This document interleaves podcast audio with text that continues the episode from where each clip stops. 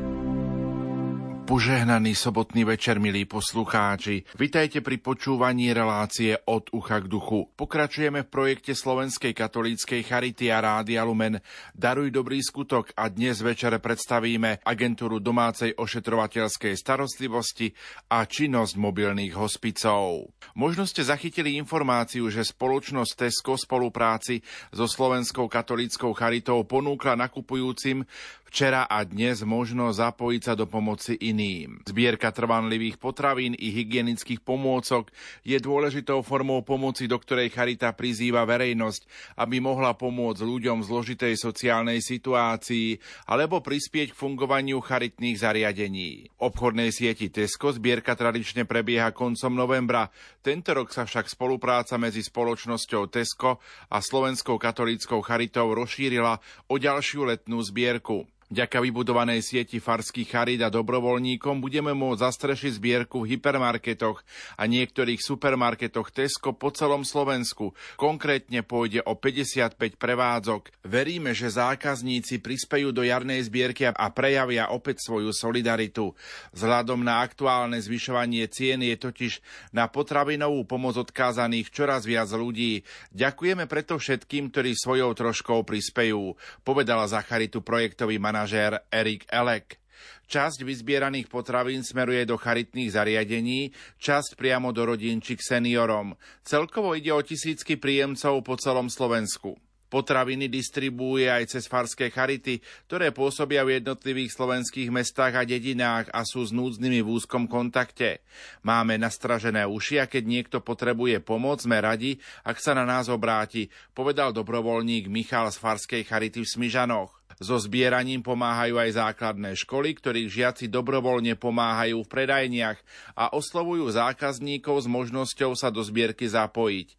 Veľmi dobrú skúsenosť majú napríklad aj vo farskej charite Nové Mesto nad Váhom. Deti tak majú možnosť učiť sa deliť a byť solidárne s núdznymi, povedal za Charitu Peter Ochránek. Toľko aktuálne informácie, pohodlne sa usaďte, lebo v tejto chvíli začíname. Pokojný dobrý večer a ničím nerušené počúvanie vám zo štúdia Rádia Lumen prajú majster zvuku Pavol Horniak, hudobná redaktorka Diana Rauchová a moderátor Pavol Jurčaga.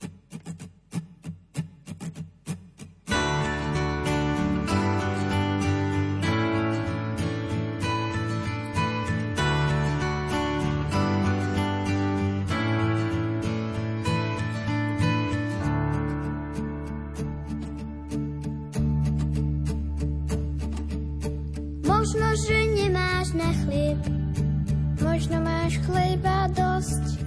V batôžku nesiem tam, kde je tieseň, tri krajce pre radosť.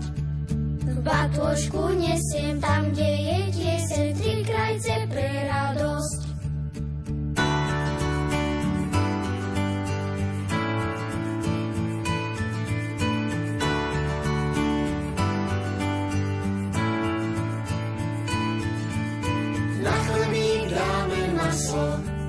Na maslo sladký med dáme, keď máme, aj zaspievame. Najlepšie teraz hneď dáme, keď máme, aj zaspievame. Najlepšie teraz hneď.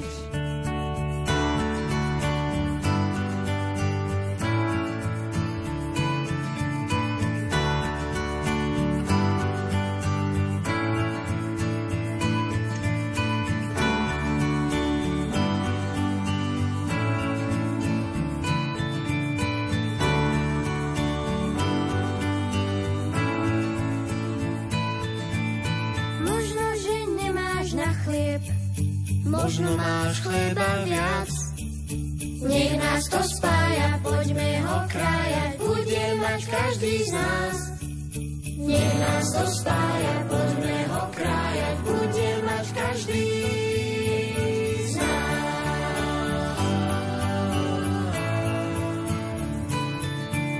Z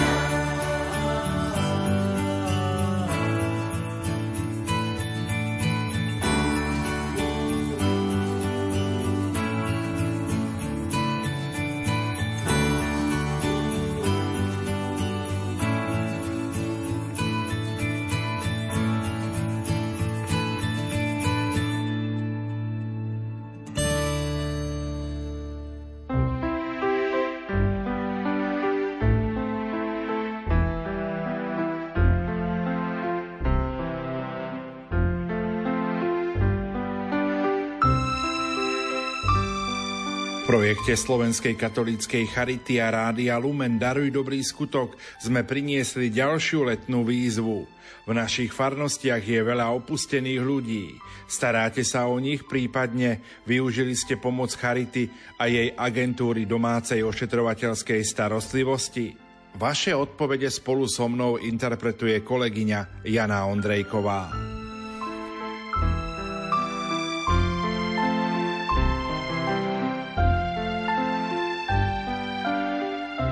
Ahojte, ešte som sa s tým osobne nestretol, ale moja matka mi robí už dlhší čas opatrovateľku, hoci mám dvadsaťdeväť rokov, stará sa o mňa už od narodenia. Buďte všetci požehnaní a majte krásny deň. Ivan z Lúky nad Váhom. Dnes len tak šmihom ruky som započula súťaž o ADOSe. Neviem presnú otázku, ale myslím, že ide o starostlivosť o pacientov, takže moje skúsenosti. Už viac ako šesť rokov používam služby ADOSu. Zdravie v Poprade ako nemohúca, samostatne žijúca osoba, vždy s požiadavkou lekára, čo bolo zatiaľ odber krvi. Našťastie mi zatiaľ toto postačuje. Stretávam sa s láskavosťou, úctou, odbornosťou kolektívu pracovníkov ADOSu, za čo im patrí úprimne ďakujem, či Pán Boh zaplať. Viem, že zapožičiavajú postele, chodáky, invalidné vozíky na dobu rekonvalescencie pacienta po príchode z nemocnice. Sú ochotní pomôcť aj v sobotu, nedeľu či v noci. Ošetrujú rany u pacienta doma a spomeniem, že poskytujú aj hyperbarickú komoru. Úprimne im za toto všetko ďakujem a môžem kľudne prehlásiť, že cez ADOSku nie je chorý sám. S pozdravom poslucháčka Katarína. Bežné veci, spoveď, sväté prijímanie, pomázanie nemocných. Pán farár je starostlivý a úctivý, dokáže človeku spríjemniť chvíle samoty, ak si to želáte. Myslím, že je to skvelý počin. Katka. Už viac ako šesť rokov som v priamej spojitosti s ADOS Zdravie, najmä ak lekár usúdi odber krvi. Ďalej viem, že ošetrujú aj rany, robia prevezy, ak lekár určí nejaký zdravotnícky úkon. Vždy sa stretne s ochotou a úctou. Proste perfektný personál. Ďakujem, Katica. No, v mojej farnosti je veľa opustených a chorých. Včera bol kostol preplnený a starší pán stál. Podišla som k nemu a vraví mu, poďte si sadnúť. Bola tam stolička. On sa iba postavil k stene, nevidel ma. Podišla som k nemu, dala mu stoličku. Milo sa usmial a ďakoval. Majka. Zdravím vás, u nás sú opatrovateľky pre starých nevládnych, ktorí nemajú svojich v Dulovciach, napísala poslucháčka Anna. Pochválený buď Ježiš Kristus, v Dolnom Kubíne je o starých a nevládnych postarané formou ADOS zo Spišskej katolíckej Charity aj opatrovateľskou službou z mesta. Ja pracujem v dome Charita, za táto práca ma naplňa, silu mám od Boha. Prajem vám požehnaný čas Rádio Lumen. V našej farnosti sú ľudia aj bez domova, ale aj opustení, keď prejdú okolo mňa, vždy ich viem pochopiť, lebo v dnešnej dobe je ťažko žiť a odporúčim im, nech idú na Charitu, lebo tam im vždy ochotne pomôžu. Prajem vám požehnaný čas, napísala Simona z Rožňavy. Požehnaný čas všetkým. V našej farnosti Veľký Lapaš sa o opustených po duchovnej stránke stará pán farára Radovan a rehoľná sestra Laura tým, že im pravidelne chodia rozdávať po domoch sväté prijímanie. Je to veľké povzbudenie pre veriacich ľudí, ktorí už nemôžu prísť do kostola. A ja sa snažím prispieť drobnou službou osamelým ľuďom tým, že ich navštívim, porozprávam sa s nimi, prinesiem im lieky či zdravotné pomôcky z lekárne. á dé o es v našej dedine je tiež nápomocná, keď napríklad treba odobrať krv na vyšetrenie, ošetriť ranu či podať infúziu v domácnosti.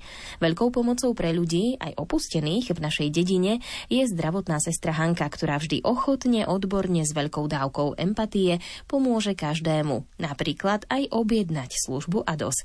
Gitka Zgolianova. Poslucháčka Janka zo Žiliny napísala: Áno, starala som sa o moju starku, dala mi veľmi veľa. Veľmi veľa sme spievali, aj som jej hrala na gitare aj na klavíri.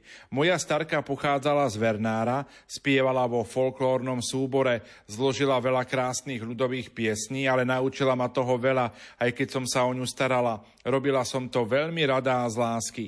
Chorí a opustení ľudia potrebujú vaše objatie, lásku, porozumenie. To dáva veľa, aj objatie, bez slov. U nás v Žiline nemáme hospic, ale bola som v Trenčíne a tam som ako dobrovoľníčka ošetrovala ľudí. Bola to náročná, ale zároveň krásna práca. Doviezli tam pani, mohla mať päťdesiat rokov, bola veľmi ťažko chorá, ale vždy som si našla na ňu čas. Bolo to tak krásne stretnutie. Vždy som ju pohľadila po tvári, aj keď nemohla rozprávať. Bolo to cítiť, že sa teší vo vnútri a ja som sa tešila s ňou v tejto spoločnosti. Ako keby sa zabúdalo na týchto ľudí, čo sú chorí a opustení, pretože aj títo ľudia dávajú silu, pokoj a múdrosť. Tie sú darom pre túto spoločnosť. Srdečne pozdravujem.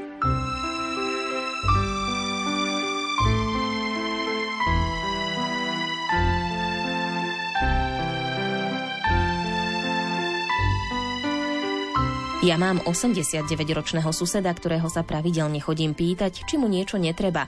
Chodím mu kúpiť chlieb, pečivo, zo záhrady mu stále niečo donesiem, čo som vypestovala.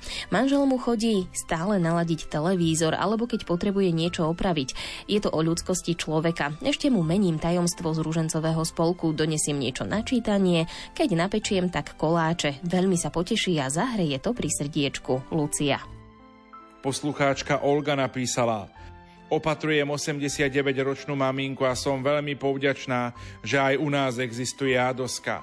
Maminka už je ležiaca a veľká pomoc je, keď príde sestrička k nám domov a urobí nám odbery, že nemusíme volať sanitku a ísť do zdravotníckeho zariadenia. Je veľmi ochotná a podľa stavu a momentálnych zdravotných problémov poradí a pomôže. Môžem povedať, že nám neraz zachránila život podaním subkutanej infúzie, čo je nový spôsob podávania infúzie v prípade dehydratácie. Som veľmi vďačná, že sa takáto služba zriadila. Tí, ktorí to robia, sú ľudia obetaví, ochotní, ktorí milujú túto službu pre ľudí, splňajú vzdelanie a tiež majú dlhoročnú prax v oblasti zdravotníctva a chcem aj touto cestou im za tieto služby poďakovať. Veľmi to pomáha nielen chorým a starým ľuďom, ale aj nám opatrovateľom. Ďakujem Pánu Bohu, nech ich opatruje a ochraňuje. Vaša verná poslucháčka Olga. O chariťákoch z á dé o es som zatiaľ nepočul. Pravidelným potravinovým príspevkom v sobotu som prispievala prispievam od čias socializmu. Najskôr sirote Paľkovi a neskôr až doteraz jeho osamelému bratovi Joškovi. Už som vám písala o opustenom Karolkovi. Teraz je o neho postarané v kláštore pod Znievom v rámci liečby. Keďže sa medzi ľuďmi už takmer vôbec nepohybujem, takže o tom, čo sa deje u nás v Tvrdošíne, sa dozviem, len ak sa u mňa pri práci v záhrade zastaví niekto známy. Poslucháč Ján. Poslucháčka Marcela napísala: Prosím vás, ako to môžu vedieť tí, ktorí sa o osamelých nezaujímajú? Ani ich to nezaujíma, takmer všetci myslia len na seba ale, alebo na svoje rodiny. Nikoho iného to nezaujíma, to mi je tak veľmi ľúto. Tiež to nie je len o pomoci s materiálnymi vecami, ide hlavne o tú vnútornú pomoc a darovaní seba samého. V prvom rade venovať takýmto ľuďom lásku a svoj vlastný čas, svoju spoločnosť. Toto sa snažím preferovať ja, akokoľvek čo je len trošku môžem, dokonca veľakrát ukrojím aj zo svojich povinností či osobného života, alebo spánku a podobne. Je to veľké plus pre ľudí, ktorí vás potrebujú a nie sú to len starší ľudia. Raz, Nezabúdajme, že sa na to bude veľmi prihliadať. Budeme sa zodpovedať z lásky. Kto je na ňu sebecký voči iným, bude to mať pri poslednom súde veľmi ťažké. Požehnaný deň prajem a veľmi veľa lásky tým, ktorí ju tak neskutočne potrebujú. V Ružomberku je á dé ó es, je veľmi nápomocná starým ľuďom. Sú tu aj domovy pre seniorov. Práve tu prežíva veľa starých a osamelých. Majú svoju kaplnku a tak duchovne sa môžu posilňovať. Gabriela. Poslucháč Miroslav napísal, ako je postarané o chorých starých v našej farnosti. Stručne, pole neorané. Nevyužité možnosti majú aj ružencové bratstvá. Bohužiaľ, sestry a bratia netušia, čím žijú a s čím zápasia ich spolučlenovia. Niekde býva zvykom, že si vymieňajú tajomstvá každý mesiac. Príležitosť na pár slov. Inde iba raz ročne dostanú aktualizáciu rozpisu a žiaden kontakt. Pomohlo by pozvanie kňaza pre členov rúže, keď je za rúžu svätá omša. Vďaka, že prinášate zaujímavé témy a za pravidelné modlitby za Ukrajinu a Rusko. Pochválený buď Ježiš Kristus. V našej dedinke žijú seniori, ktorí potrebujú pre svoj vek pomôcť. Chodím susedke naladiť televízor a pomáham, keď potrebuje, ale takisto sa s ňou porozprávam. Osamelým ľuďom počas vianočných a veľkonočných sviatkov podáme zákusky alebo koláče. Niekedy stačí milé slovo, trochu času, aby sa ľudia v našom okolí necítili osamelí. V dnešnom uponáhľanom svete každý myslí na seba. Málo kto dnes pomôže. Aj my raz budeme potrebovať pomoc, preto pomôžme tým, ktorí to potrebujú. Pane, daj, aby sme mali otvorené oči pre pomoc ľuďom, ktorí to potrebujú. Áno, počas covidu chodila ku nám á dé ó eska. Požehnaný deň všetkým ľuďom dobrej vôle želá Anna. Mám kamarátku, ktorá je nešťastná, tak som ju minule odprevadila domov, aj keď nie úplne, pretože som bola unavená. No aj snaha sa cení. Katarína.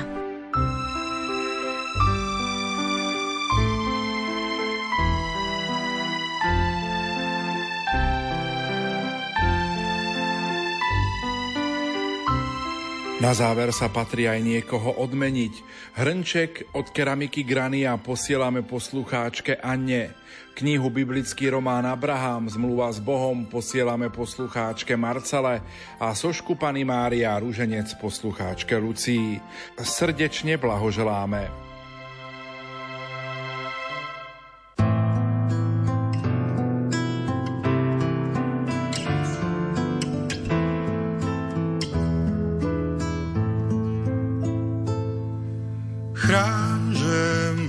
Svetlo žiarivé, nech temno nerozdáva práva mať. Prázdne chodby mysle márnivej, hľadáme nový vietor, nádej, čas. Chýba radosť nám do každých dní, dar kráľov príbeh múdrych kníh, kde viera neumiera, môže rásť, ku sláve nám ju chráň. Nech temno viac nemôže mať.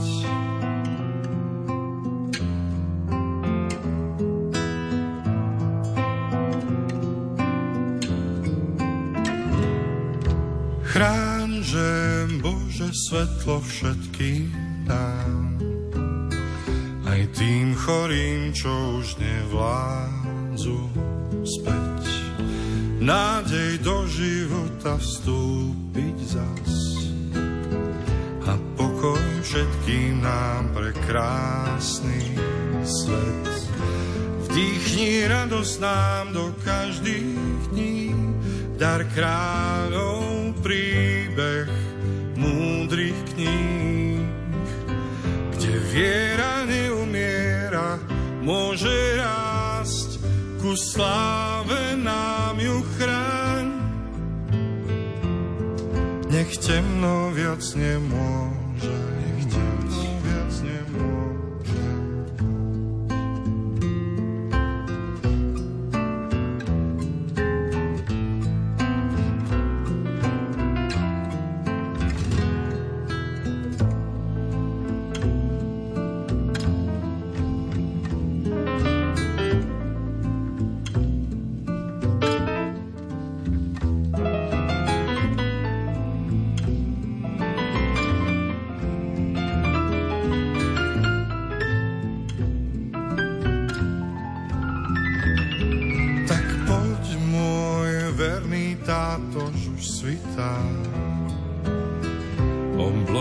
jasná, na zem dýchá jar. Pole lúka kvetmi prekrytá, tam zaznie moja vrúcná modlitba.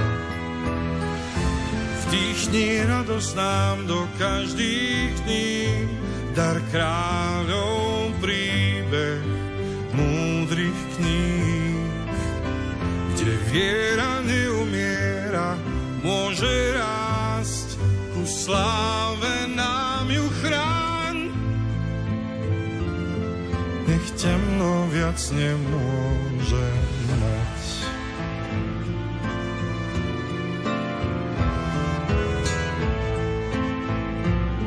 Čo do života ešte dať?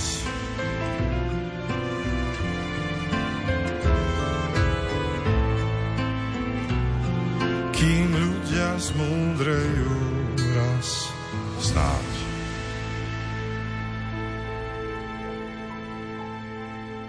V tejto chvíli sme spojení so sestrou Timeou Danou Ondkocovou, ktorá je riaditeľkou agentúry domácej ošetrovateľskej starostlivosti Charitas a mobilného hospicu Charitas Levoči. Sestrička, prajem požehnaný sobotný večer. A ja vám prajem takisto požehnaný sobotný večer, ale aj všetkým poslucháčom Rádia Lumen. Som veľmi rád, že budeme dnes trošku spoločne rozprávať o činnosti a práci Slovenskej katolíckej charity, najmä u vás napríklad v Levoči. Poďme, hádam, na úvod trošku porozprávať všeobecne. Na aké oblasti pomoci sa charita zameriava?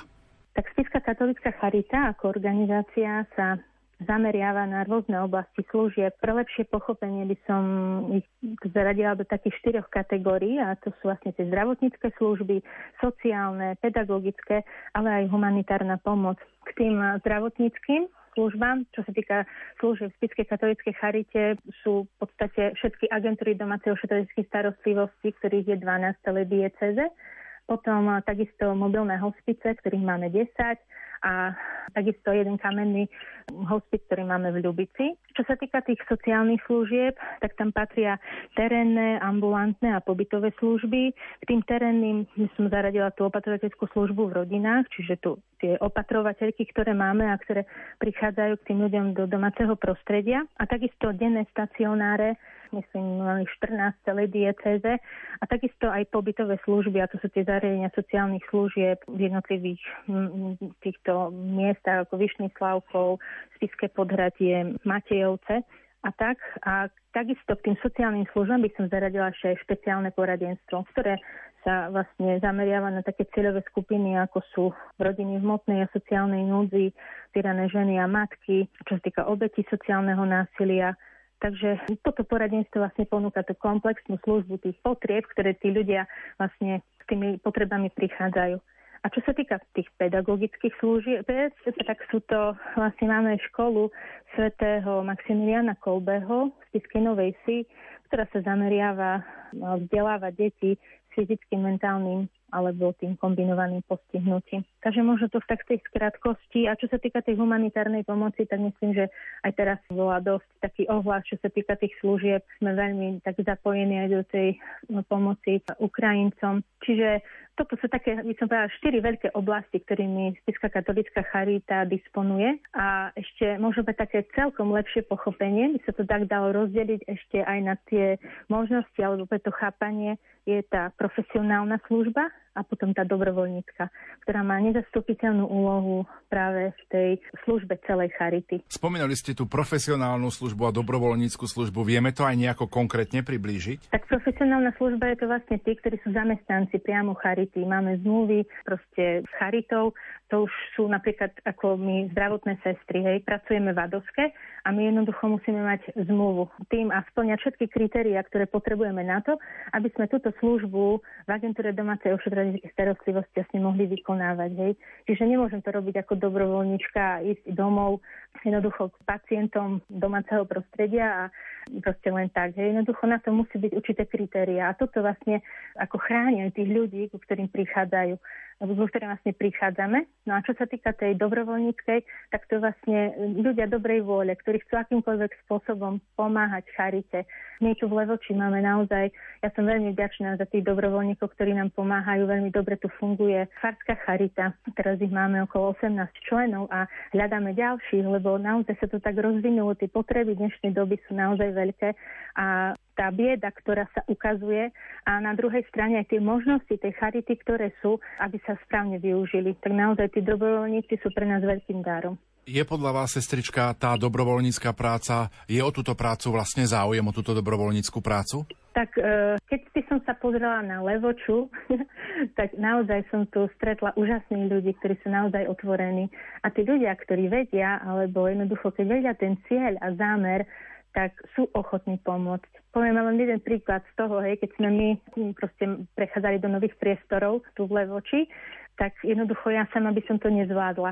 Našli sa tu ľudia, ktorí nám v tom pomáhali, aby sme tie priestory mali v takých dobrých podmienkach, aby sme mohli pracovať. A takisto aj to, že keď napríklad ja som v teréne a potrebujem to, že vidím tam jednoducho, že tí ľudia nemajú poriadnu posteľ, nemajú skrine, žijú v chudobných podmienkach, tak proste máme databázu tých dobrovoľníkov, ktorí vedia napríklad, e, akým spôsobom sa dopracovať nejakej posteli, hej, ktorá by sa mohla ďalej posunúť. Alebo čo sa týka šatstva. Jednoducho, ja by som to sama nezvládla, hej, e, čo sa týka aj e, rôznej potravinovej pomoci.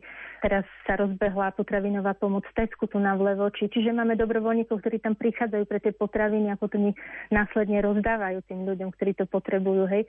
Čiže toto by už z mojej strany, by som to nebola až tak zvládala na takej úrovni. Takže preto sú tí dobrovoľníci, ktorí tam idú s nami a toto vlastne dokážu nám s tým pomôcť. Spomenuli ste, že spiska diecéza, čo sa týka zdravotníckych služieb, tak zastrečuje dvanásť agentúr domácej ošetrovateľskej starostlivosti, desať mobilných hospicov a jeden kamenný hospic.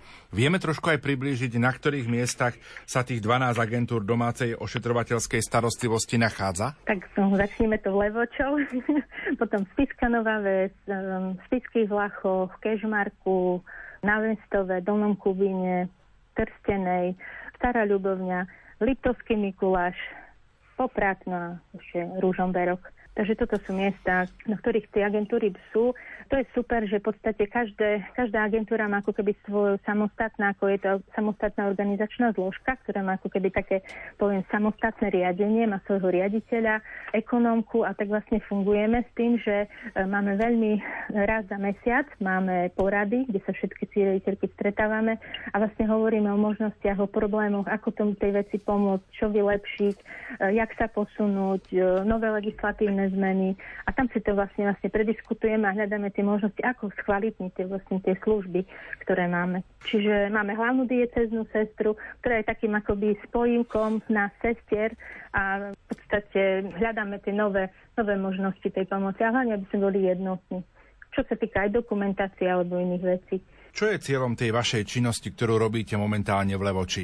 Tak v prvom rade je to dať ľuďom okúsiť Božiu blízko vlastne prostredníctvom tých našich služieb a byť blízko ľuďom v tej núdzi a poskytnúť im tú potrebnú, adekvátnu pomoc a to bez rozdielu vyznania, názorov a priamo v ich domácom prostredí. Aké konkrétne služby poskytujete prostredníctvom charity vy priamo vo vašom okolí? Tak v prvom rade to ide o poskytovanie domácej ošetrovateľskej a hospicovej starostlivosti práve v zmysle toho zákona päťstosedemdesiatšesť roku dvetisíc, dvetisícštyri a to práve prostredníctvom ADOSky a mobilného hospicu. Potom poskytujeme aj opatrovateľskú službu, máme opatrovateľky, ktoré sú vlastne zamestnané aj skrz národný projekt podpory opatrovateľskej služby. No a takisto tu máme to špeciálne poradenstvo. No a ako som predtým aj spomínala, tú, vlastne tú veľkú úlohu zohrávajú práve aj tá Farská charita, ktorá sa naozaj ukazuje ako nezastupiteľná časť v oblasti toho dobrovoľníctva. Mnohí z našich poslucháčov možno nevedia, čo je to tá ADOSka, čo teraz tak často spomíname, alebo mobilný hospic. Mohli by ste to prosím vysvetliť najprv, čo je to ADOS a potom následne mobilný hospic, aby sme trošku boli v obraze a priblížili si tieto slovné významy. Tak ADOSka, ako skratky základných tých slov agentúra domácej ošetrovateľskej starostlivosti, Je to vlastne ambulantná forma zdravotnej starostlivosti, ktorá sa poskytuje pacientom v domácom prostredí, a ktorí si túto vlastne starostlivosť vyžadujú. Sú to väčšia imobilní pacienti, čiastočne imobilní a vlastne tí, ktorí nie sú schopní prísť samostatne do tohto ambulantného zdravotného zariadenia a nevyžaduje ich si zdravotný stav alebo tá starostlivosť, ústavnú zdravotnú starostlivosť, alebo sú aj takí, ktorí vyslovene odmietajú ísť do nemocnice. Hej, tak vlastne na tých sa zameriava. A čo sa týka služieb, tak e, sú zamerané hlavne na to ošetrovanie tých rán, potom tých dekubitov, pooperačných rán rôznych, ošetrovanie stomy, chodíme k pacientom ich zaučiť, čo sa týka, keď prídu z nemocnice a nevedia si rady, čo sa týka aj polohovania alebo iných vlastne výkonov, ktorí nie sú schopní, ako možno ešte aj, lebo majú strach z toho. Potom sú to odbery krvi. No a súčasťou vlastne tej ADOSky aj požičovanie zdravotníckych pomôcok. Podľa, máme taký cenník, sú také symbolické ceny, ktoré môžeme tým ľuďom požičať. Sú to postele, hlavne vozíky, oxygenerátory, sú to nejaké pojazdné kreslá, chodítka a nejaké antidekubitné madrace, pomôcky. Myslím, že hlavne počas pandémie to boli práve tie oxygenerátory, ktoré veľmi tým ľuďom pomohli. Čiže toto by som tak zhrnula na klub oblasti tej ADOSky. No a čo sa týka toho mobilného hospicu, tak ten vlastne poskytuje tú paliatívnu ošetrovateľskú starostlivosť e, ľuďom práve v domácom prostredí, teda ľuďom, ktorí sú už v takom terminálnom štádiu ochorenia a zomierajúcim. A tiež by som to tak nazvala aj takým, takým miestom dôstojného zomierania. Nakoľko si myslím, že aj mnohí z nás by sme si žiadali zomrieť doma alebo v kruhu svojej rodiny. Čiže vlastne ten mobilný hospic ponúka také zázemie toho, že tí ľudia môžu naozaj byť doma medzi svojimi príbuznými. Je to také, taká ideálna forma pre tých nevyliečiteľne chorých, s tým, že tiež nedokážeme vlastne sa starať o pacienta v mobilnom hospici, keď e, nie je tá rodina vlastne k tomu disponovaná k tej spolupráci, lebo e, aj napriek tomu, že máme tú pracovnú dobu dvadsaťštyri hodín ako keby na tom telefóne alebo pri ňom alebo s potrebami tých chorých, tak nedokážeme to tak zabezpečiť. Čiže my poskytujeme tú starostlivosť a to sprevádzanie práve v tom domácom prostredí a snažíme sa pacientovi uľaviť bolesti. A keď nie je, dávame injekcie, infúzie, potom čo sa týka ošetrujeme dekubitia a keď má nejaké rány, tak ošetrujeme rány a v nemalej miere je to aj tá psychická podpora.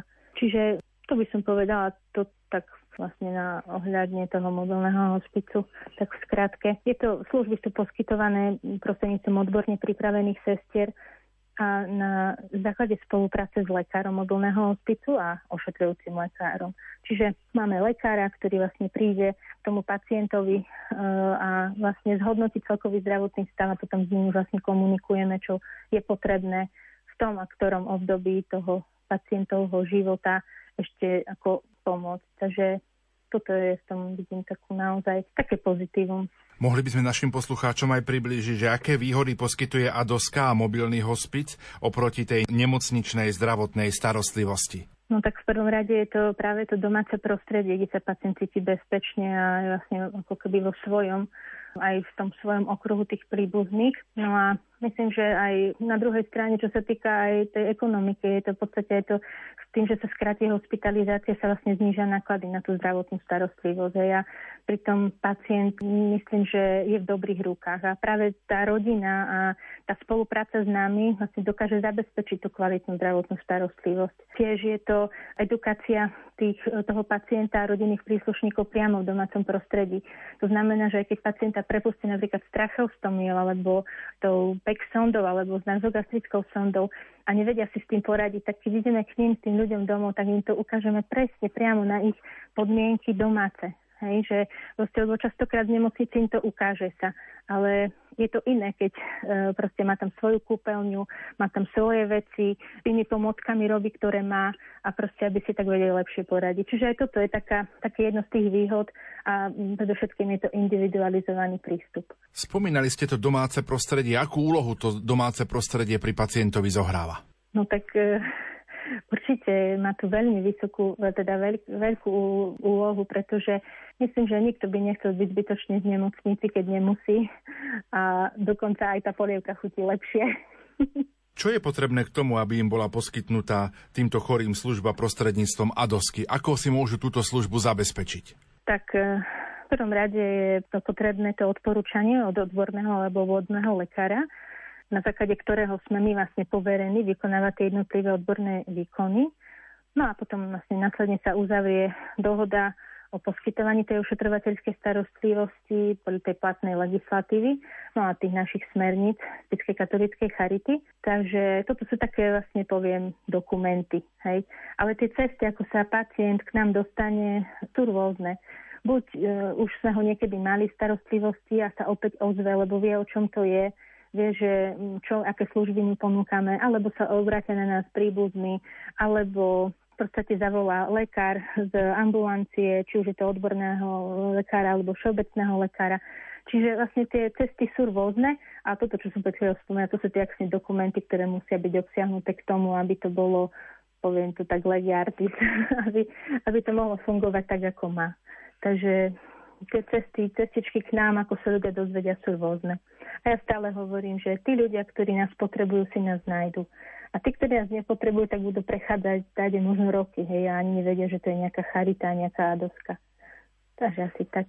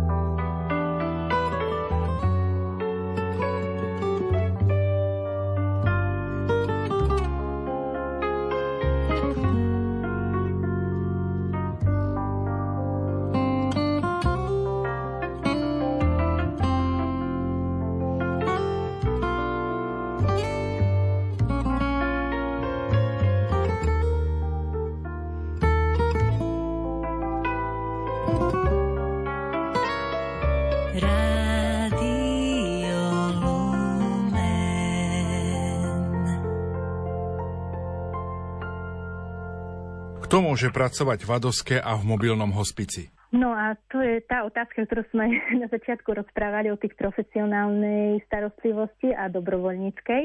Čo sa týka práve tej ADOSky a mobilného hospicu, tak tam musí sa spĺňať e, vlastne to personálne zabezpečenie, prísne kritériá podľa platnej legislatívy. Čiže v súčasnosti to musí byť sestra v ADOS. Mala by mať e, minimálne päť rokov praxe, alebo špecializáciu v odbore komunitného ošetrovateľstva alebo jeho príbuzných odborov, čiže onkológia, chirurgia, teraz sú už nové odbory, starostlivosť o dospelých a tak. Takže určite nemôžeme prijať e, praktickú sestru alebo sanitárku. Toto je v tom ešte takto, v tomto období takto vlastne zastrešené legislatívou. No a čo sa týka mobilného hospicu, tak tam je naozaj nutná tá špecializácia v odbore komunitného ošetrovateľstva alebo onkológie. A tiež, čo sa týka iných vecí, tak to určite ten vodický preukaz, lebo je to veľká pomoc, hej, tak vlastne my jazdíme s tým pacientom autami charitnými, ktoré sú označené, takže vedia, že naozaj nepríde k ním niekto, kto nespĺňa všetky tie kritériá. Takže pacienti sa nemusia báť, aj keď stalo sa nám, že také, že keď sme došli k pacientovi, že keď nás uvidel, hej, že či to my máme aj takú školu, že tak chodíme domov. Čiže aj to by som chcela povedať, že naozaj, kto robí v ADOSke, naozaj musí spĺňať tie vedomostné predpoklady. No a takisto ešte jedna vec je tá, že musí byť registrovaná v komore sestier. Čiže toto tiež, tým, že sestra je odbora, je to regulované povolanie, Táve, tá registrácia v komore dáva tomu takú garanciu toho, že tie sestry, ktoré prichádzajú domov, sú naozaj vzdelané. Ako to vyzerá u vás konkrétne v Levoči? Koľko ľudí máte zamestnaných? Tak my sme tu dve rehoľné sestry momentálne a máme dve civilné sestry, ktoré sú teraz. Máme ešte jednu na materskej, zdravotnú sestru civilnú. A takisto sú ešte na nejakom úväzku aj sestry v Charitnom dome v Vyššom Slavkove a v Spiskom Podhradi. No máme tiež aj jednu ekonómku a zatiaľ lekára mobilného hospicu, ktorý má s nami dohodu. Rozprávame o ADOSke, agentúre domácej ošetrovateľskej starostlivosti a mobilnom hospici. Sestrička, sú tieto služby hradené napríklad aj zdravotnou poisťovňou? Keďže ADOSka mobilný hospic patria do siete poskytovateľov ambulantných služieb, tak preto aj tá úhrada jednotlivých výkonov je realizovaná prostredníctvom tých zdravotných poisťovní z verejného poistenia. V súčasnosti všetkých tých dvanásť ADOSiek na území tej spišskej diecézy má zmluvy so všetkými zdravotnými poisťovaniami, čiže nie je problém, ak pacient vlastne o túto službu požiada. No a čo sa týka mobilných hospicov, ako sme spomínali, máme ich tých desať, ale iba v podstate dve agentúry majú zazmluvnenú aj poisťovňu Dôvera. Čiže zväčša je to ide o vlastne tú všeobecnú poisťovňu. Čiže v konečnom dôsledku by aj naši posluchači vedeli, tieto všetky služby sú hradené poisťovňami, čiže nemusia sa báť, že budú, keď my k nim prídeme ich ošetriť, že budú niečo platiť a my vystavíme nejakú faktúru. Hej. Na, na to sú naozaj tie poisťovne, ktoré vlastne tie výkony vlastne preplácajú. Aký máte pracovný čas? Tak pracujeme v jednosmenej prevádzke. Oficiálne máme ten čas od ôsmej do šestnásť tridsať v pracovné dni, ale samozrejme, ak je to nutné zo strany toho pacientovho zdravotného stavu, služby vykonávame aj skôr, aj neskôr, čo je ten riadny čas, ktorý máme. To znamená, že ráno, keď sú napríklad odbery a majú diabetickú, diabetic, teda odbery na diabetológiu, keď robíme, tak chodíme skoro ráno, hej? Čiže ešte niekedy aj pred siedmou. Čiže ten čas je taký pohyblivý. A takisto, keď sú výkony u pacientov, ktoré si vyžadujú tú starostlivosť aj cez víkend, tak prichádzame k nim aj cez tie víkendy. Niekedy večer, keď pacient zavolá, je potrebné mu nejakým spôsobom pomôcť, tak ideme aj... Toto je presne, ako som hovorila, tá služba charity. Hej, že nie je to, že zatvoríme dvere a jednoducho proste nás už tu nenajdu, ale tí ľudia majú na nás čísla a keď vieme, tak vieme to sklbiť a s tým ďalším našim programom, tak určite tam prídeme. Čo sa týka zase mobilného hospicu, ako som spomínala, tak tam je nepretržitá služba spojená s tými potrebami toho zomierajúceho zomierajúceho pacienta a to je jeho rodiny, čiže tam prichádzame viackrát za deň. Sme s tými ľuďmi v kontakte telefonicky s tým, že keď to vlastne ten ich stav vyžaduje, tak tam ideme aj v noci. Už som raz išla aj v noci o pol tretej, hej, že, že je to proste naozaj, že taká služba, ktorá je spojená práve s tou potrebou toho pacienta. A čo sa týka, keď možno zaujímalo aj poslucháčov, tak zhruba to množstvo ľudí, ktorých tak zhruba ošetríme okolo tých štyridsať denne, čo sú v Adoske, v tom našom tom levočskom okrese. A sú tam rôzni pacienti, ktorí majú frekvenciu ošetrovania rán alebo nejakých tých výkonov. To je buď denne, alebo niekto má každý druhý deň, niekto má trikrát v týždni. A tá dĺžka takisto tej našej starostlivosti je tam tiež rôzna. Čiže je tam rozmedzie od niekoľkých dní až po niekoľké mesiace až roky. Zaujímalo by ma, ako reaguje rodina a príbuzní chorého na tieto vaše služby, ktoré ponúkate. No tak myslím, že tak ako v každom povolaní, tie reakcie sú rôzne. Naozaj máme veľmi krásne vzťahy a zážitky s pacientami aj s ich príbuznými. Niekedy sú to naozaj fakt krásne aj priateľstva. Po niekoľkých rokoch sa stretneme a oni si pamätajú. Niekedy ja zabudnem a oni nám to priblížia tu proste to, čo s nami spoločne prežili. Ale sú aj takí, ktorí majú to taký rezervovaný prístup voči reholným sestram. Minulo sa mi stalo, že mali sme tiež odporúčanie od jednej lekárky špecialistky na ušetrenie rány k tej danej pacientke. Otvorili sa dvere, ona ma videla v dverách a v tú ránu už ani nepotrebovala našu starostlivosť. Čiže niekedy sú aj také proste veci a niektorí si tak postupne ten vzťah k nám proste tak nadobúdajú.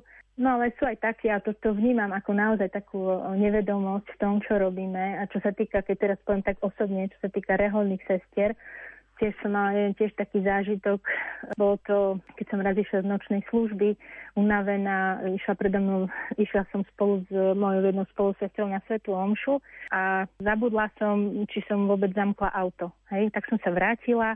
A teraz som sa snažila potom dobehnúť tú moju spolusestru a oproti nešiel jeden pán a ten na mňa kričí, že no, ďalší darebák, ktorého štát živí. No, ja som taká ostala, no ale no, ja nemala som kedy to, mu to vysvetľovať, lebo no, nebol ani priestor. Takže nemám to aj to, že niektorí tí, čo nevedia, čo robíme, majú aj takýto pohľad na nás. Ale vďaka Bohu, no je ich, je ich málo. Takže asi tak. A ešte keby som na, ešte doplnila, no naozaj sú aj takí, ktorí dokonca si vymýšľajú dôvody na to, aby sme tam mohli chodiť. Takže tie postoje sú rôzne. Akú úlohu v týchto prípadoch zohráva rodina aj príbuzný? Tak určite je to nezastupiteľná úloha, lebo no, bez spolupráce s rodiny je to veľmi náročné. Lebo tá rodina tomu je taký prvý článok v tom všetkom, v tom, tej starostlivosti, práve v tom domácom prostredí. Ako som spomínala, v mnohých veciach my nedokážeme pokračovať tej starostlivosti, keď tam nie je tá spolupráca. S akými radosťami, ale aj starostiami sa stretávate v teréne vo vašej práci? No tak tých radostí a starostí, no čo sa týka tých radostí, tak naozaj mám veľkú radosť toho, keď dôjde k vyhojeniu alebo zlepšeniu zdravotného stavu, vyhojeniu rána zlepšeniu zdravotného stavu. To sú také pekné príbehy, keď naozaj aj raz sa nám stalo, keď sme tam chodili dlhodobo k jednému pacientovi, ktorý mal hlboké dekubity, bol po zlomení stavcov v hrudníkovej oblasti, čiže imobilný pacient. A pri tom všetkom, ako sme tam chodili, ošetrovali tie dekubity, chodia tam rehabilitačná sestra a ten človek vám jedného dňa príde otvoriť dvere. Tak to ja vám poviem, ja som tam stala v úžase. Normálne mi slzy vyšli, že ten človek proste, tam ako keby v tom človek vidí ten kúsok tej snahy a tej práce, ktorú, ktorú tam vloží do toho. No a takisto, keď by som sa ešte, alebo tak vyjadrila tú takú radosť z toho, že máme naozaj veľmi dobrú spoluprácu s lekármi, obvodných ambulancií, ale aj špecializovaných tých ambulancií, aké interné chirurgia, diabetológia, kožná onkológia. Naozaj, vďaka tejto spolupráci dokážeme, tak poviem, ľudsky a normálne fungovať. Máme na seba čísla a ja veľmi vďačím aj touto cestou všetkým tým sestrám a lekárom, ktorých, keď sa obratíme, nám vlastne vyjdú v ústrety. Naozaj nemám problém zvihnúť telefón a zavolať aj niekedy večer, keď riešime niečo ohľadne zdravotného stavu a viem, kto je ošetrujúci lekár. Čiže toto vnímam, že to je taká, taká, taká nadštandardná, taký nadštandardný vzťah. Čiže toto je taká, taká pre mňa radosť. Takisto to veľkou radosťou sú pre mňa aj práve tí dobrovoľníci, ktorých máme tu v Levoči. Dokážu sa tak zamknúť a proste m, tak navzájom si pomáhajú, že je to pre mňa taká veľká radosť. No a čo sa týka tých ťažkostí alebo tých úskalí, tak v podstate tá práca v teréne no, je dosť náročná a vyžaduje si celého človeka. Tak v prvom rade no, si to vyžaduje tie praktické a odborné zručnosti, nakoľko máme vlastne v teréne rôzne stavy a my nikdy niekedy nevieme, že o aký stav sa jedná, hej, čo tam ideme riešiť, čo všetko musí človek vedieť, aby to dokázal tú situáciu zvládnuť. Potom takisto musíme mať aj, alebo tá sestra, ktorá pracuje v tej ADOSke, tie technické zručnosti, lebo naozaj tá jazda autom do tých všetkých poveternostných situácií, nieraz sú to naozaj tie veľké vzdialenosti alebo sťažená prístupová cesta sú takými úskaliami, ktoré musíme my prekonať, keď ideme k tým, k tým chorým, hlavne keď napadá sneh a my ideme niekde na odľahlé dediny a naozaj musíte odstaviť ďaleko auto od toho vlastne bydliska tohto pacienta a potom sa prebrodiť či po tom snehu, alebo keď viete, že tam ešte neprešlo nejaké auto, naše prvé ide a teraz pre, prebrodiť ten sneh k tomu človeku. Takže to sú také, poviem, také úskalia, ktorými, ktorými čelíme nieraz a nielen tie poveternostné, ale niekedy sú to aj zvieratá. Sa nám stalo, že sme museli riešiť aj pracovný úraz pohryzením psa. Hej, kolegyne pohryzol pes, čiže to bol tiež taký nemilý zážitok. Dokonca mám aj takú situáciu, keď sestra, ktorá išla ušetrovať pacienta, vlastne odhalila zlodeja. Jednoducho, niekedy sú také situácie a potom chodila v podstate pol roka po no, výpovedať na kriminálnu políciu.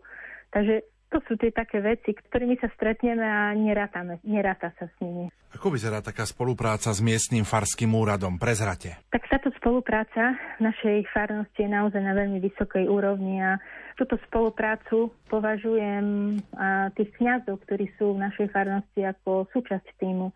Naozaj sú veľmi ochotní, keď ich oslovíme kedykoľvek, ísť k tým ľuďom, keď vidíme, že naozaj ide o zomierajúceho pacienta. Sú veľmi ochotní vyslúžiť tú sviatosť zmierenia, dať pomazanie tým chorým, našim, pomazanie chorým tým našim pacientom. No a ešte ďalší možnú vec, ktorú by si mi nedá nespomenúť, je práve to, že aj tie priestory, v ktorých sa teraz tu nachádzame, tu na námestí Majstra Pavla štyridsaťdeväť, sme dostali ako bezplatný nájom. Takže toto vnímam ako naozaj veľkorysé gesto v dnešnom, dnešnej situácii, v ktorej vlastne aj všetci čelíme, čo sa týka finančnej. Čiže naozaj ten bezplatný nájom je pre nás veľkou pomocou. Ste reholná sestra, ak o to pacienti požiadajú, prinášate aj Eucharistiu? Áno, ja som nesmierne vďačná za túto nezaslúženú milosť, ktorú mi tak Pán udelil, aby som toto sväté prijímanie mohla prinášať tým chorým a zomierajúcim. A nemám to ako naozaj taký nezaslúžený dar. Túto silu a tej moc Eucharistie som veľmi mocne si tak uvedomovala hlavne počas pandémie, keď kňazi nemali prístup k tým zomierajúcim. Čiže je to pre mňa naozaj taká aj teraz, keď si tak spomínam, aj pre mňa takou posilou. Nezabudnem na jeden taký nezabudnutelný zážitok, keď som prvýkrát nesla Eucharistiu a dostala som vlastne to povolenie od otca biskupa. Keď som išla k jednej zomierajúcej pacientke, bol to myslím, na začiatku prvého roka pandémie, kde panovali vtedy veľmi prísne pravidla. Čiže ja som išla k nej, dohodli sme sa, že na druhý deň donesiem tú Eucharistiu, ale s tým, že keď som tam už išla na ďalší deň, už nebola veľmi privedomí, už proste nemala žiadne, neodpovedala, len proste tak ležala, už tam boli všetci aj jej príbuzní, celá rodina v kruhu rodiny. No a keď som jej išla dávať tú Eucharistiu, no predtým sme sa pomodlili, potom si myslím, no ja, čo ja teraz urobím? Som bola taká bezradná, hej, že prídete, donesiete Eucharistiu a ten človek ju nevie prijať. Ale predsa mi čo si nedalo, išla som k nej, naklonila som sa k nej a hovorím, že Pani Mária, otvorte ústa, priniesla som vám Pána Ježiša.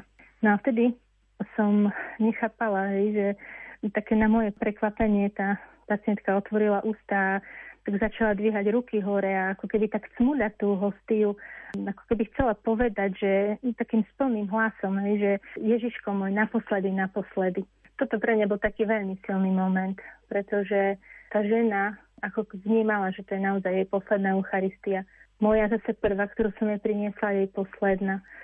Že preto vnímam to ako veľký dar, lebo myslím, že okrem tých odborných vedomostí je to naozaj veľký dar priniesť samého Krista, Ježi, Krista v Eucharistii domov, tak to je.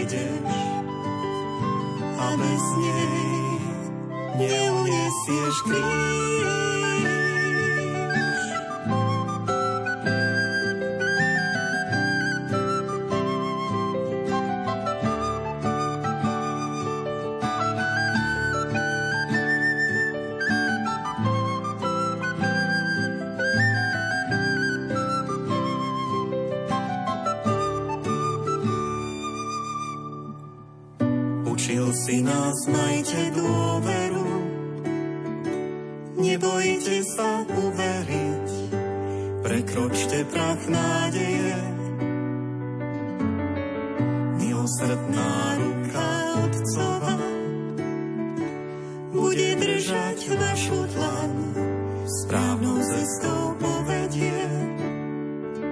Sme v Božích rukách, preto sa nemusíme báť.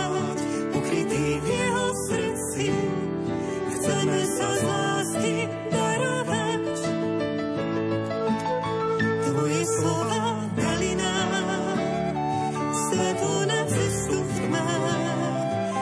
dal si odvahu.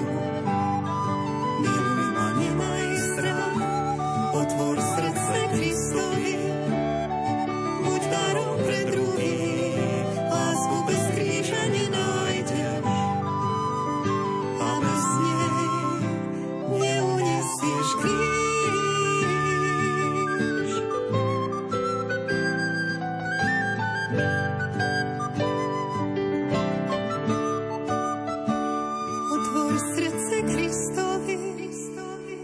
Buď darom pre druhých, lásku bez kríža nenájdeš, a bez lásky neuniesieš kríž.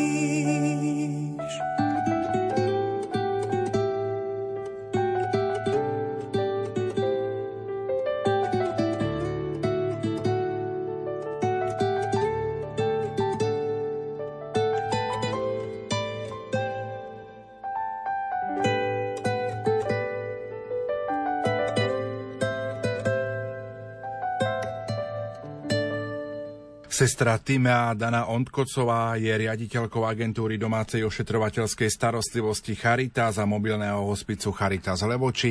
Aj po pesničke pokračujeme v rozprávaní v relácii Od ucha k duchu. Mobilný hospic, je to aj sprevádzanie a odprevádzanie na večnosť. Vnímajú to pacienti a príbuzní?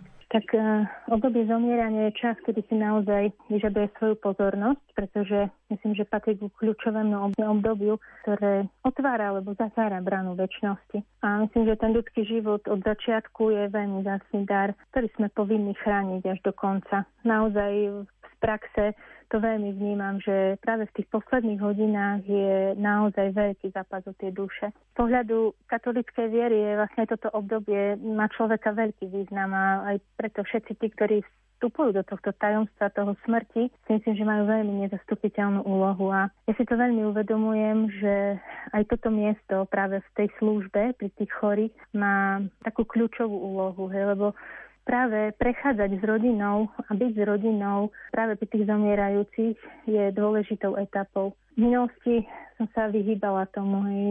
To je, mala som strach zo smrti. To ešte, keď som aj pracovala v Prahe alebo na iných oddeleniach, som mala z toho strach. Až keď som prišla do Rehole a mala som služby, či keď som už potom začala pracovať v nemocnici, tak som si uvedomila, že keď nebudem pri nich ja, kto potom? Kto sa bude modliť za, tých, za, za tie duše, za tých zomierajúcich. A to ma tak posilnilo a vtedy som v tom našla tú krásu toho všetkého, že naozaj musím stať pri tých ľudí a, a tak potom sa snažím hľadať proste tie rôzne formy, ako tým ľuďom pomôcť, ako byť s nimi.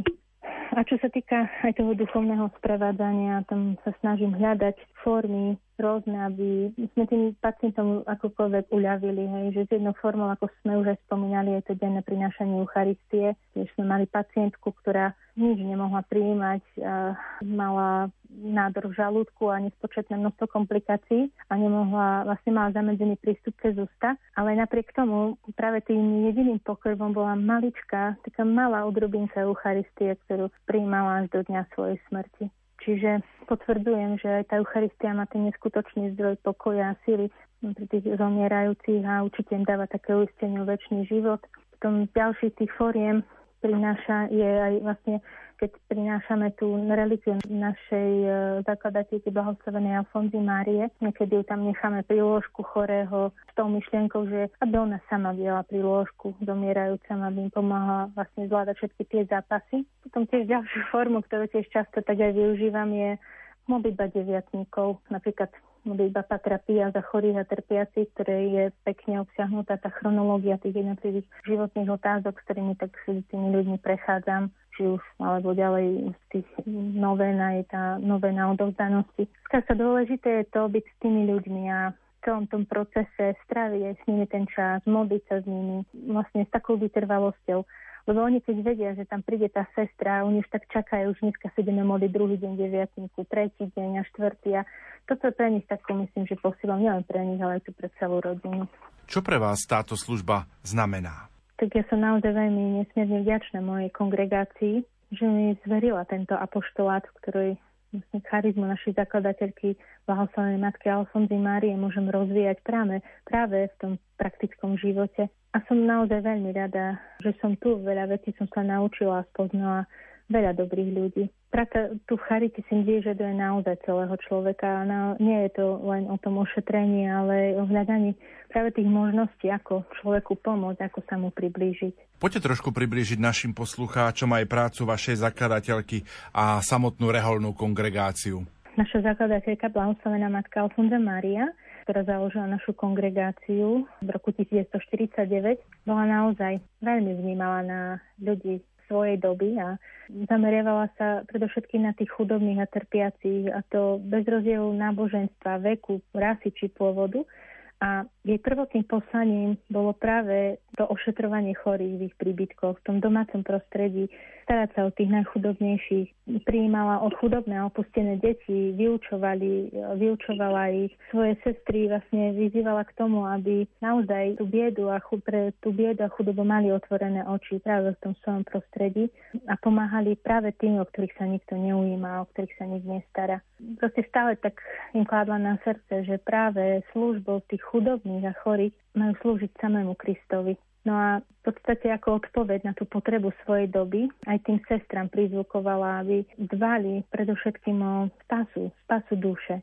Takže nie je to len ošetriť človeka, ale dôležité hľadať v ňom a ako keby pozbierať v ňom všetko dobro, čo je, aby naozaj bola zachránená tá jeho duša. A v podstate aj tým našim osobitným apoštolátom je urobiť takú viditeľnú tú Božiu lásku práve cez tie rôzne pastorálne, pedagogické či charitatívne alebo rôzne sociálne činnosti.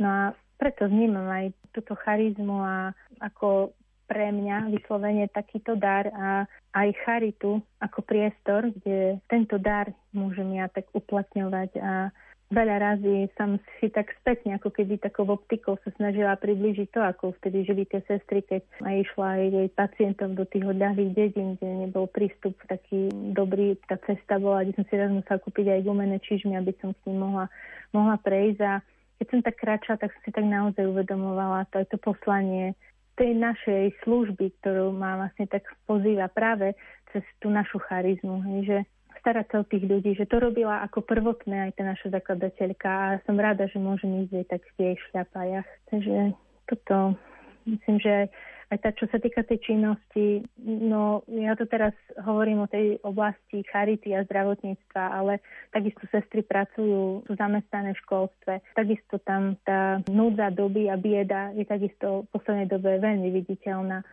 Sú to aj iné činnosti, ktorým sa venujeme a v podstate ani to nie je tak dôležité, čo robíme, ale to, a za akým srdcom to robíme a aby sme práve nezabúdali na tú spásu tých nesmrteľných duší. A toto myslím, že také najdôležitejšie v tom našom reholnom poslaní. Možno teraz tak trošku osobná otázka. Ako sa rodilo vaše reholné povolanie? No, tak keď tak sa pozriem takým spätným pohľadom, vidím, že naozaj ten pán si tie moje kroky viedol už od malička.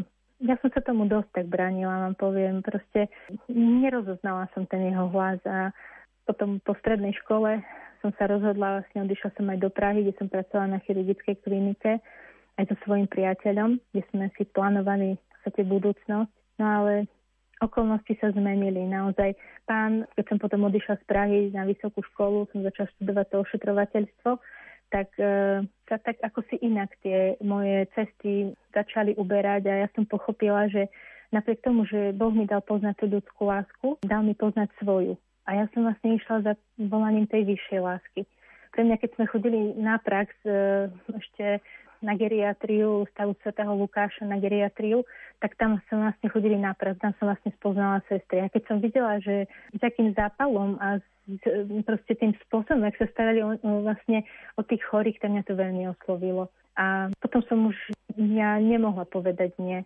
A raz aj nezabudnem aj na tie slova aj istého kňaza, ktorý mi povedal už potom, keď som bola, uh, myslím, že keď som už prišla ako postulantka do Vrícka, tak mi povedal, že sestrička, povolanie ste dostali preto, lebo ním najskôr dosiahnete spásu. No povolanie ste dostali aj preto, aby iní cez vás túto spásu dosiahli. A A ja som vtedy vlastne naozaj pochopila, že, že túžim potom, aby naozaj cez tú moju službu som mohla tých ľudí približovať a priviesť k tomu Bohu. Čiže, neviem, možno tak skrátke to povolanie, to by to bola z toho ešte jedna relácia. Ale naozaj to povolanie vnímam ako nezaslúžený dar. Ale na druhej strane je veľký záväzok.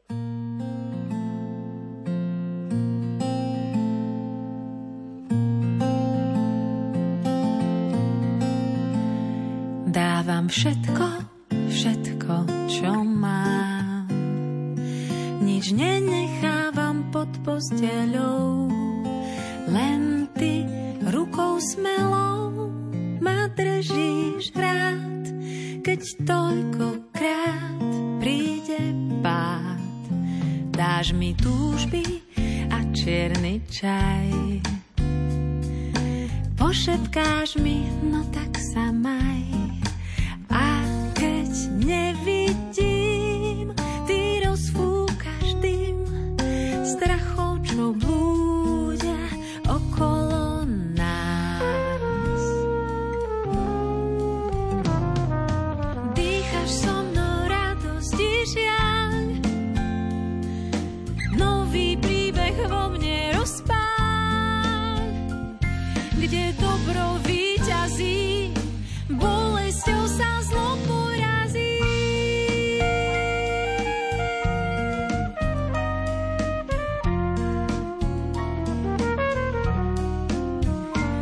Dávam všetko, všetko, čo mám. Nič nenechávam pod posteľou. Len ty rukou smelou ma držíš rád, keď to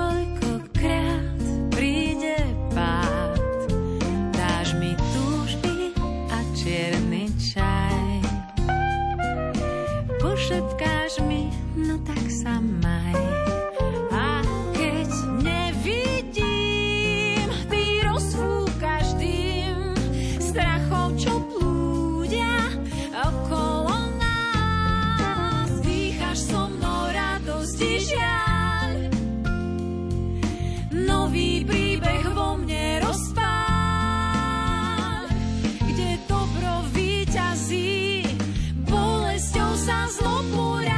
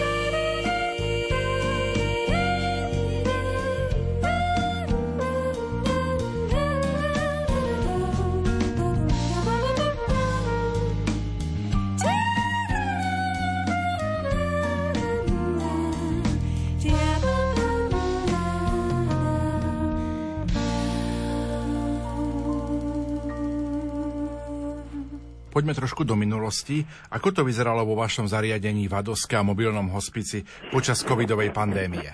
Tak myslím, že obdobie pandémie bolo pre každého veľkou takou zaťažkávajúcou skúškou. Ani tuto nebolo ináč a myslím, že aj to bolo také najťažšie obdobie v mojom živote, lebo ako si som tak na vlastnej koži mohla hlboko si ukúsiť tie slova, ktoré začítame v Svetom písme, že kto stratí svoj život pre mňa a pre evanjelium, nájde ho. To boli pre mňa také slova, v ktorých som nachádzala takú, také uistenie v tom, že keď pôjdem ja do toho terénu alebo k tým ľuďom, že jednoducho nemôžem ostať doma. hej, za zavretými dverami, lebo tí ľudia ma potrebujú. A vedela som, že sa musím na druhej strane správať aj zodpovedne, lebo jedna chyba, hej, však viete, ak to bolo, hej, že stretnutie s niekým, ktorý bol nakazený a, alebo nejakými príbuznými zo zahraničia, znamenalo dvojtýždňovú karanténu. No a my sme vedeli, že jednoducho nemôžeme si to dovoliť, lebo nás ľudia potrebujú. Čiže a tým by sme už nepomohli nikomu. Čiže zháňali sme tie ochranné pomôcky, proste celá, všetky agentúry sme sa dali dokopy, aby sme vlastne čím pomáhali sme si jedna druhej, aby sme tých ochranných pomôcok mali čo najviac, aby sme mohli ísť s tým chorým a mali vlastne to zabezpečenie, čo sa týka tých pomôcok. Hľadali sme rôzne formy, ako to zvládnuť. A to znamená, že aby sme sami na jednej strane neohrozili a na druhej strane, aby sme tým ľuďom pomohli. Čiže dobre sa mi tak osvedčila aj taká možnosť, taká forma aj cez práve, cez tie sociálne siete, kde sme si dali videohovor s tými príbuznými alebo s tými pacientami a mohli sme spoločne komunikovať. Dokonca raz to som si vyložila pomôcky na ošetrovanie kolostomie tým, že postupne som pani ukazovala, čo všetko je potrebné, lebo bola taká situácia, že pani prepustili z nemocnice a nemala žiadne e, proste vedomosti o tom, ako tú stomiu má ošetrovať, keď nakoľko ten prístup do nemocnice bol obmedzený, príbuzní sa tam nedostali. No a keď sa pacientka vrátila, tak jednoducho teraz čo s tým, hej? My sme tam ísť nemohli, lebo tam bola dcera zo zahraničia. Čiže nachádzali sme tie spôsoby, ako tým ľuďom pomôcť. Tak cez práve cez ten videohovor som ju navigovala, ako má vystrihnúť tu ten sáčok, ako to tam nalepiť a tak. Čiže to boli také, poviem, prvotné také kroky k tomu, ako tým ľuďom pomôcť. Tiež trachostomickú kanilu sme tiež riešili cez takéto práve videohovory a naozaj, nakoľko, aby sme vlastne zamedzili tomu nejakému možnej tej nákaze, tak sme na jednej strane boli nútení naozaj obmedzovať tie návštevy a na druhej strane ísť k tým ľuďom. Bol veľký nával, čo sa týka aj odberov, hej, pretože naozaj tí pacienti sa báli ísť do nemocníc, tak tie odbery sme vlastne robili tých takých vecí, alebo dokonca, no poviem vám, že išla som aj do takých situácií, ktoré už neviem, že či by som to dokázala alebo urobila, keby to možno nebola tá covidová doba. Som vedela, že buď keď ja teraz nepomôžem, tak jednoducho už pacient nemá šancu. Hej, že to boli niekedy až také vyhrotené situácie, v ktorých sme boli postavení, že to ako keby v tej chvíli vyzbierate všetky vedomosti, ktoré nazbierate za celú svoju prax a idete do tých situácií, aby ste tomu človeku pomohli, lebo pacient napríklad nedostal sanitku, mali do Vúcchu, do Košíc, lebo všetky tie sanitky prevážali covidových pacientov. Čiže ten jeho, tá jeho možnosť navštíviť toho lekára bola obmedzená. Tak sme to riešili, ako sme najlepšie vedeli práve v tom teréne. Takže tie naozaj, tie podmienky v covidovej dobe boli naozaj veľmi ťažké. No ja som mala stále pristavený, mala som kufor pri posteli, tým, že vedela som, že možno už sa ani nevrátim. A toto bolo pre mňa možno také najťažšie prijať tú situáciu, že ja idem teraz slúžiť tým ľuďom, ale neviem, či ja sa vrátim a či vôbec sa vrátim živá. Ako v tom zmysle, že mohla som sa nakaziť, však vedeli, vedeli ste, aké to boli katastrofické scenáre na začiatku, že kto sa nakazil, tak boli veľké počty tých úmrtí a zomierali zdravotníci. Ale na druhej strane som vnímala aj tie slova našej zakladateľky. Ináč to bolo práve v situácii, keď vyhlasili tú ten núdzový stav a vlastne všetky tie karanténne obmedzenia. Ja som bola práve na duchovných cvičeniach vo Vrícku. A už som vedela, že všetky tie obmedzenia sú. Keď som sa pozerala na ten obraz našej zakladateľky a vtedy som takú vnímala takú blízkosť, keď, také tie slova, že, že neboj sa, ja budem s tebou. A naozaj ma to sprevádzalo počas toho celého obdobia. Máte aj nejaké také silné príbehy alebo zážitky, ktoré vás pozbudili vo vašej práci? Tak um, do pamäte sa mi vril nejaký príbeh jedného pána, ktorý, ku ktorému som išla raz po obednejších hodinách, keď ma tam zavolali v podstate ošetrovať dekubity. No, išla som k nemu, ušetrila som ho, robila som všetko, čo bolo potrebné, spísala som dokumentáciu, no a už v podstate odchádzala som, lebo som vedela, že ešte mám jedného pacienta. A vtedy som, a ja neviem, a proste taký vnútri som vnímala také, taký hlas, že dobre, teraz si sa postarala o jeho telo, ale, ale čo je jeho duša? Je pripravený na, na stretnutie s pánom. A vtedy normálne ako teraz, to mám tak živo v pamäti, som urobila spätný krok dozadu. Normálne noha sa mi vrátila dozadu, cez ten prach. Pre mňa to bol veľmi dôležitý moment. Ja som sa tam vtedy otočila, išla som tomu pacientovi. Odsunula som posteľ, bo práve som ho napolohovala, že pozeral na stenu, pozeral sa. A som sa ho opýtala, že tie slova, ktoré som aj cítila, že, že dobre, teraz som sa postarala o vaše telo, ošetrili sme dekubity a nechcete, aby sme sa postarali aj o vašu dušu? A vtedy sa na mňa ten pacient pozrel a povedal áno. Ona taká spokojná, že proste, jo, jak dobre, že som sa vrátila, ne? A pozerám a manželka sa rozplakala. A ja som tedy nechápala, že, že čo sa deje, hej? A ona hovorí, srdička, viete, ja som sa celý život modlila za toho môjho manžela a jednoducho stále odmieta. Už opakovane som mu prosila, že mu pozavolám tu kňaza a že, že proste, aby sa mohol vyspovedať a prijať tie sviatosti, jednoducho stále odmietal. No a toto, tento moment vnímam ako naozaj taký veľmi dôležitý a kľúčový, že ja som tomu nerozumela, hej. To bola jedna otázka, ktorá ma tak vrátila k tomu, ale som si uvedomila, že je veľmi dôležité byť vnímavý na tie vnúknutia, ktoré nám Pán Boh dáva, aby sme mohli vlastne spolupracovať s tým aj na, tom, na tej záchrane tých duší. Ten človek mal osemdesiat rokov. Naposledy bol na prijemal sviatosti a na spovedi, keď sa ženil. Hej.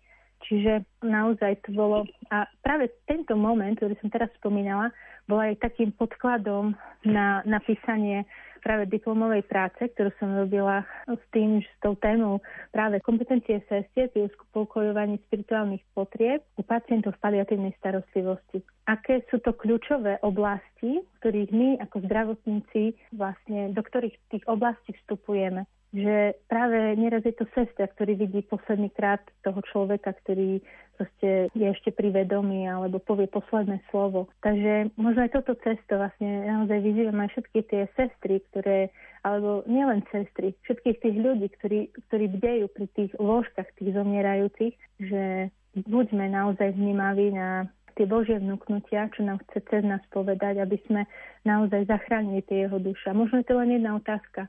Chceš prijať sviatosti? Mám zavolať kňaza? Ja neviem, k tomuto vymodil, ale vlastne viem, bola to jeho manželka. Ja som bola iba takým nástrojom. Čiže to sú také naozaj príbehy, ktoré sa nedajú naučiť v živote, ale ktoré píše sám život.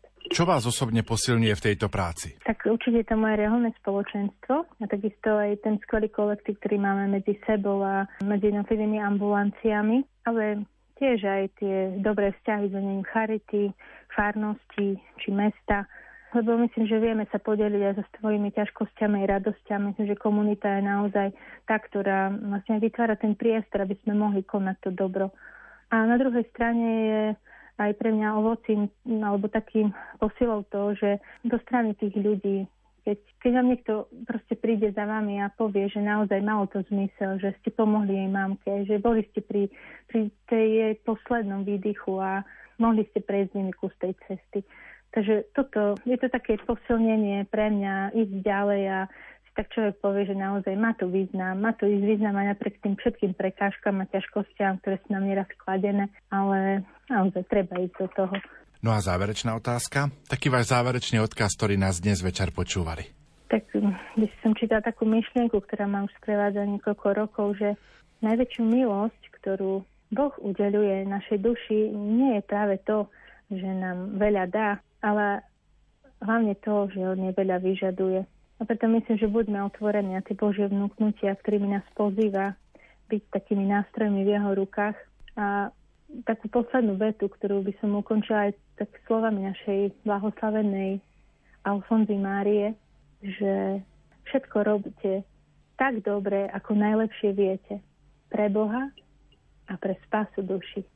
Hosťom v relácii Od ucha k duchu bola sestra Timea Ondkocová, ktorá je riaditeľkou agentúry domácej ošetrovateľskej starostlivosti Charitas a mobilného hospicu Charitas Levoči. Ďakujem veľmi pekne za rozhovor a prajem ešte požehnaný sobotný večer.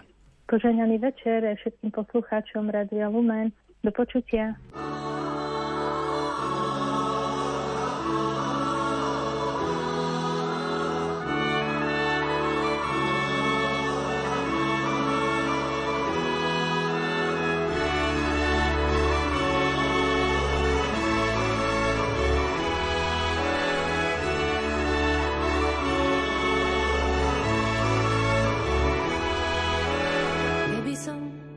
aj ľudskými jazykmi, anielskými hovoril. A keby som dar prorokovať mal a všetky tajomstvá poznal, a keby som aj takú vieru mal, že by som vrchy prenášal a rozdal všetok majetok svoj, telo upálenie dal. A keby som pritom lásky nemal, nič mi to neoslúži. Bol by som len ako cvenčiaci kov, bez lásky by som bol ničí. A keby som pritom lásky nemal, nič mi to neoslúži. Bol by som len ako zvoniaci zvon, bez lásky by som bol ničí. Láska je trpezlivá, dobrotivá, nenadúva sa, nezávidí. Láska sa nepíše, nie je neslušná a prospech svoj nehľadá. Pravde sa raduje, na zlé nemyslí a neprávosť ju neteší.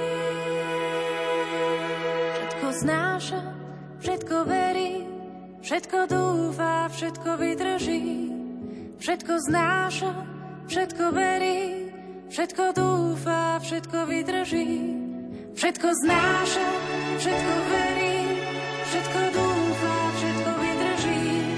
Všetko znáša, všetko verí, všetko dúfa, všetko vydrží. Všetko znáša, všetko verí, všetko dúfa, všetko vydrží. Všetko znáša, všetko verí, všetko dúfa, všetko vydrží.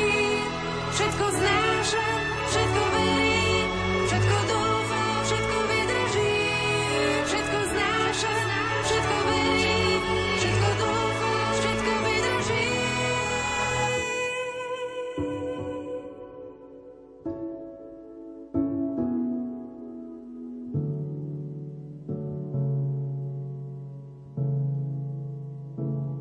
Toľko dnešná relácia Od ucha k duchu, kde sme sa venovali projektu Slovenskej katolíckej Charity a Rádia Lumen pod názvom Daruj dobrý skutok. Za pozornosť vám tejto chvíli ďakujú majster zvuku Pavol Horniak, hudobná redaktorka Diana Rauchová a moderátor Pavol Jurčaga.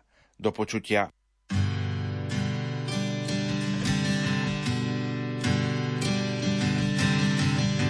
Už cestujem domov za rodinou, teším sa na svojich blízkych, aj keď pár z nich už hľadí z výšky.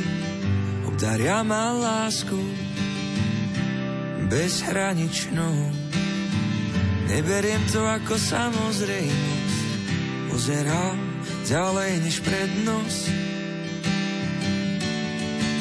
Každý z nás má právo na to čaro sviatočné, čo zahreje ti tvoju dušu, vysnené a skutočné. Ak darovať ti nie je cudzie, skladám poklonu. Nepomôžeš všetkým, no všetci môžu pomôcť niekomu.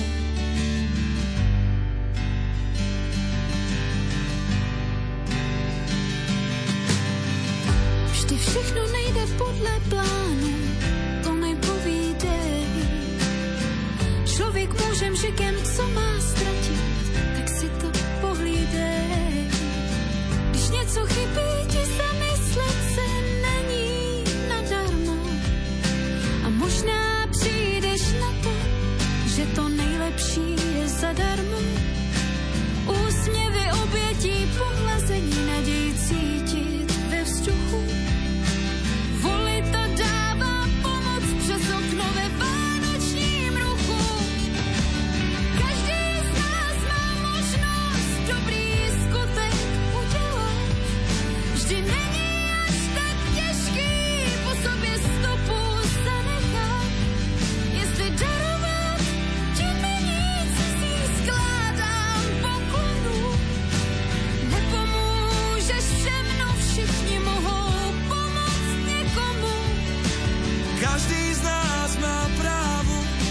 Čaro sviatočné, čo zahreje ti tvoju dušu, vysnené a skutočné.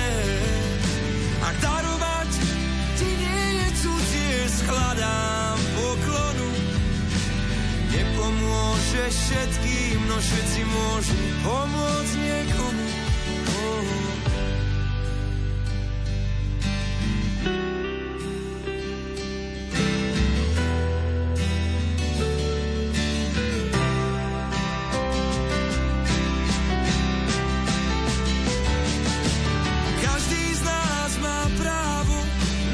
Čaro sviatočné, co zahře duši tvou vysněné a skutečné. A darovať ti nie je cudzie, skladám poklonu. Nepomôžeš všem, no všichni mohou pomôcť niekomu. Nepomôžeš všetkým, no všetci môžu pomôcť niekomu. V tejto relácii boli použité reklamné informácie.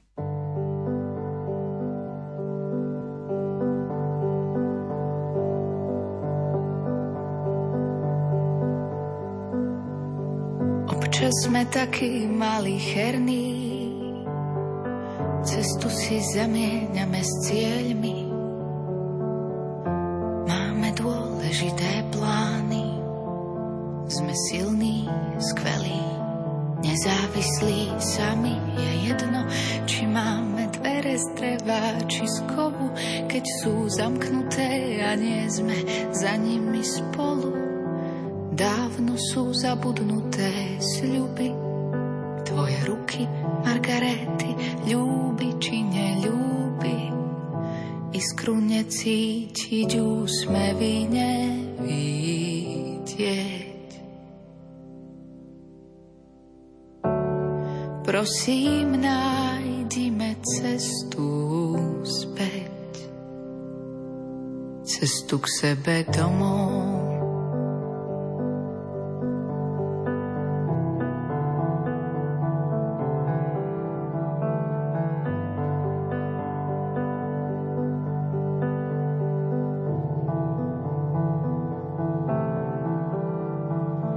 Na prste mám vyblednutý prúžok, od radosti všedných dní a všetkých drobných skúšok. Znak ostáva zbytočne skladať prsteň dolu. Povedz mi, sme vlastne ešte spolu, veď ranná káva chutí lepšie vo dvojici, hoci len na päť minút bez cukru, no s boskom na líci so slovami: večer sme doma, večeru videli minimálne dvoma. Neboj sa, bude to, čo nevidieť. Prosím, nájdime cestu späť, cestu k sebe domov, cestu k sebe domov.